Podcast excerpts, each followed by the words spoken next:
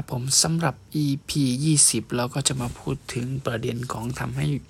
พึงพอใจก็คือการในกฎข้อที่ 4 เขาจะพยายามให้คงไว้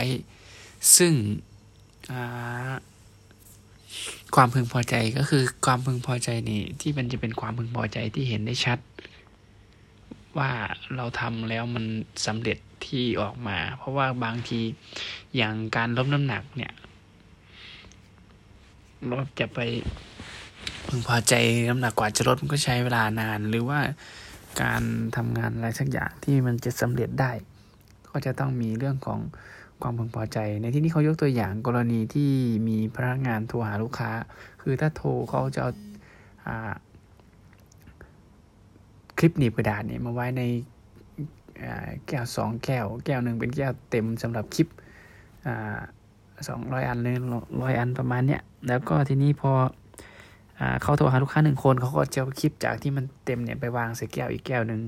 ว่าเขาได้โทรหาหนึ่งคนแล้วโทรหาคนที่สองเขาก็ไปวางอีก มันก็จะเห็นผลลัพธ์ที่ชัดเจนนะครับ แล้วก็อีกอย่างหนึ่งก็คือที่เขาบอกว่าเป็นเทคนิคที่ช่วยได้ แต่ก็อาจจะไม่ได้ใช้ได้สำหรับทุกคนก็คือเรื่องของการติดตามผล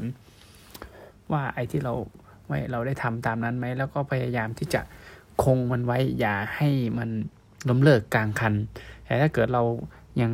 มีข้อจำกัดในข้อต่างๆ ที่อาจจะมีอุบิเหตุต่างๆ เกิดขึ้น ก็ให้เราพยายามทำแม้ว่าจะทำได้น้อยลง ก็ให้